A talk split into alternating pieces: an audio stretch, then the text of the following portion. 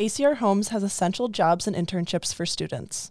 Find peace of mind and job security with their flexible and rewarding part time jobs by caring for the needs of people who have disabilities. Because ACR Homes offers paid training, your compassion for others and desire to make a difference is more important than your previous experience. To apply, contact University Office at acrhomes.com or visit their website at www.acrhomes.com. Hey, y'all, and welcome back to another week. Before I introduce our story, I have a favor to ask. In the Know reporters Megan and Yoko are hoping to do a story on student mental health in the coming weeks, and they want to know how you are doing in your own words. So, grab a recorder or even just your phone and send us a brief voice memo. Let us know where you're at mentally in the midst of such a historic semester. How are you feeling? What's keeping you up at night? What are you struggling with? When you're done, please email your audio diary to us at intheknow at mndaily.com. That's I N T H E K N O W at mndaily.com. And just a heads up if you choose to record on your phone, hold it up to your ear as if you're making a normal phone call to get the best quality. Thanks. Now let's get back to the story. Last week was the first presidential debate, one that'll go down in history, and students have a lot to say about it. Here's Ava and Ethan with the story.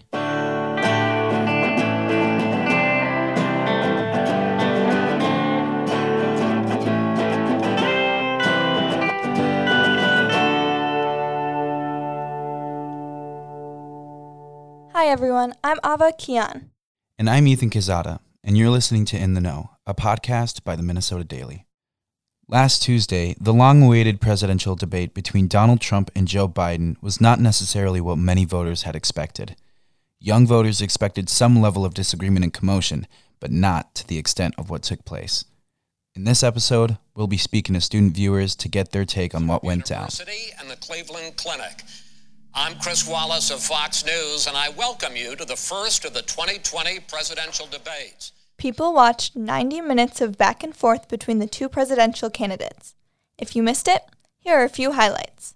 Trump refused to condemn white supremacy. Would you like me to condemn White Proud Boys? supremacists and right Proud militia. Boys, stand back and stand by. But I'll tell you Biden what, said he opposes the Green New Deal Do you support the Green New Deal? Pardon me? You support No, I don't support the Green Oh, New you Deal. don't? Oh, well, that's a big statement. and the two candidates aimed a lot of personal attacks at each other, which meant the moderator, Chris Wallace, spent about half the time trying to quiet them down. I, I hate to raise my voice, he's but it on seems to me, why shouldn't I be different than the two of you? We spoke to students because the issues at stake impact their futures. In 2018, the University of Minnesota earned the highest voter turnout across large public universities nationwide, with nearly 60% of university students voting. Liz Cheka, a junior who had already voted early in this election cycle, tuned into the debate to stay informed. Um, I think my expectations um, were in some ways met and in some ways actually exceeded. Um, my initial expectations were definitely that it was going to be chaotic, um, and I had very low expectations for you know Trump being able to respect the moderator and kind of respect the you know general format. Maeve Finnegan, a psychology major who plans to vote for Biden, found Trump's performance predictable. I was totally expecting Donald Trump to be like that. I was totally expecting him to like not be able to let Joe Biden get a word in and then say some pretty like propaganda infused things. Nothing about Donald Trump's performance surprised me. Noah Harstad, a senior studying global studies in German, felt inclined to watch the debate because he knew it would be epic. I was inspired to watch the debate because I've always been like fairly politically active. Um, and I knew it was going to be the debate of a lifetime, for lack of better words. Um, and really, it ended up being that. Both Noah and Liz were impressed with Biden's performance. Neither of them knew about Biden's speech impediment, finding out about it from social media after the debate. You know, I think Biden held up admirably under the pressure so far. Um, I also think that, you know, there's a lot going into this. He's only human. Um, and as has been discussed widely recently, he does have a speech impediment that very w- may well like come out at some point. One of the most interesting things that I learned after the debate was I didn't realize Joe Biden um, had a speech impediment, um, which made his performance um, uh, to me, I think a little bit more impressive because he was fighting through, he's been fighting through the speech impediment his entire life, but he did such a good job of standing up to Donald Trump. What do you think he did well? I um I really enjoyed the fact that he addressed the American people, like looked at the camera um and said, you know, like you people at home. And then he did a really good job of balancing how much he spoke or tried to speak, I guess, and how much he let Donald Trump speak and make a fool of himself. I think that Joe Biden was reasonable enough to get people to like kind of the undecided voters to kind of get on board with him.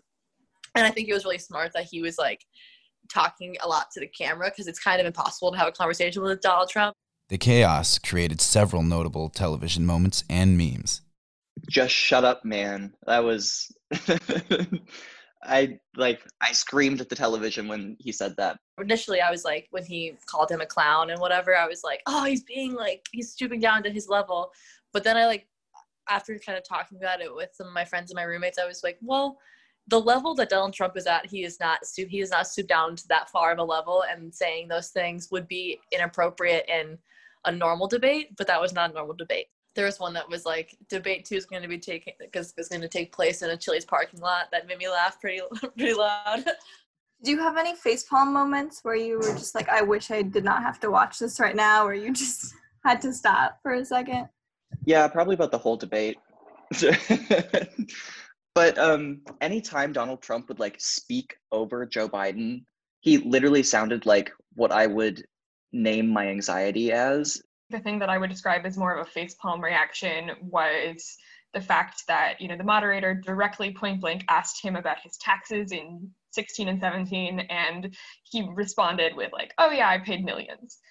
And the other thing that of course maybe really raised my eyebrows was the fact that he had that whole like long debate with the moderator where he's like tell me what to denounce and then refused to denounce white supremacy when Trump told the Proud Boys, a far right extremist group, to stand back and stand by, Maeve interpreted it as the president asking the group to arm the polls. That makes me scared just for people going to vote in person on election day. I think there's going to be some, it's going to be a scary environment for sure. To cope with all these emotions, these students took to comedy, alcohol, and friends. My um, three roommates and I all watched it together. It was kind of like a viewing party. It was the closest thing I've ever gotten to like sport culture. We were all screaming at the TV. All of my roommates were drinking. I hate for it to sound like I found the debate comedic because I didn't find it comedic. I was super nervous the entire time, but you have to temper that anxiety with, you know, self care. there was a lot of yelling in the first five minutes of us being like, what's happening? And like laughing because it was just ridiculous from the start. Something that my roommates and I do um, is we just yell the word scream instead of screaming, um, mostly to avoid annoying our neighbors. Um, and that was what we all universally did. And we just loudly yelled, scream! and um, that kind of sums it up. I really, you know, I was just kind of shaking my head at the screen and being like, I'm, you know, I'm really sitting here right now and I'm really watching this. And the only thing I have left to say is scream. Like if there were voters who were on the line, do you think it served the purpose of being a debate? To educate people? I actually do know a couple of people who, like, through my roommates, who had said previously that they were voting for Trump, and then since the debate, are maybe not quite convinced yet, but definitely did speak negatively of him in the debate. Um, so I think it did serve its purpose in, you know, making people watch a lot more of the reality of these two candidates. I have a few family members that were super disgusted by how the debate went. Um, some family members that I'm trying to convince to vote for Joe Biden. Um, and I think if the performance remains like it was in the first, it could be a really good tipping point for a lot of like central to right leaning people to vote left. I think that it's it was smart to have them. I think that if we didn't have debates, there wouldn't be as much hearing from the horse's mouth, I guess, from what they're actually saying. And so I think it's important that we have them and that even if they are a complete mess and a shit show, I think that it's okay to like, I think that we need to see that. Reflecting on the debate, Liz thinks Trump's strategy is different than it was against Hillary Clinton in 2016. what I remember most from those debates was that yeah, there were still a lot of you know weird comments from from Trump and things like that, but it was less desperate, and the fact that you know for all his flaws, Joe Biden is a functional presidential candidate that you know Trump had to face off with. He was just kind of throwing everything out of the bag at him, um, and it was not necessarily a coordinated attack. How do you feel? How do you feel about how he might have treated Biden versus Hillary? Did you notice any differences in the debate from this year to 2016? I think that there were a lot of comments that it was easier for him to feel comfortable making because she was a woman, which is its own separate issue. um, that you know are harder to throw at a white man. Liz referenced when Biden told Trump to quote shut up. I saw some social media posts afterwards that were commenting on the fact that like Biden kind of got away with that as a white man, and that was something that potentially like Hillary probably also wanted to do in the 2016 debates and didn't necessarily have the foothold to get away with saying that. For future debates, people think the style and rules need some adjustment.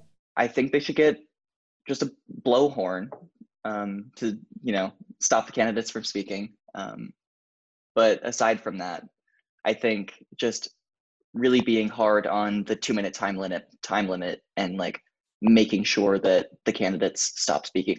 Though the debate left much to be desired for these students, they're still ready to vote. More than ever, it's imperative that college people vote because we are a we are a very underrepresented age group, and we could really tip the scales in positive ways.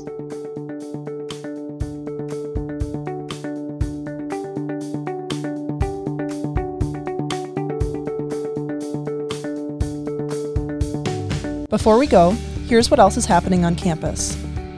Concerns about policing and campus safety marked the first MSA forum of the semester. In Greek life, the Panhellenic Council ended their partnership with the Interfraternity Executive Council, citing a relationship that perpetuates racism, heteronormativity, sexism, and sexual violence. And Gopher athletes and athletic staff have been given November 3rd off to participate in the presidential election. We'll see you next week.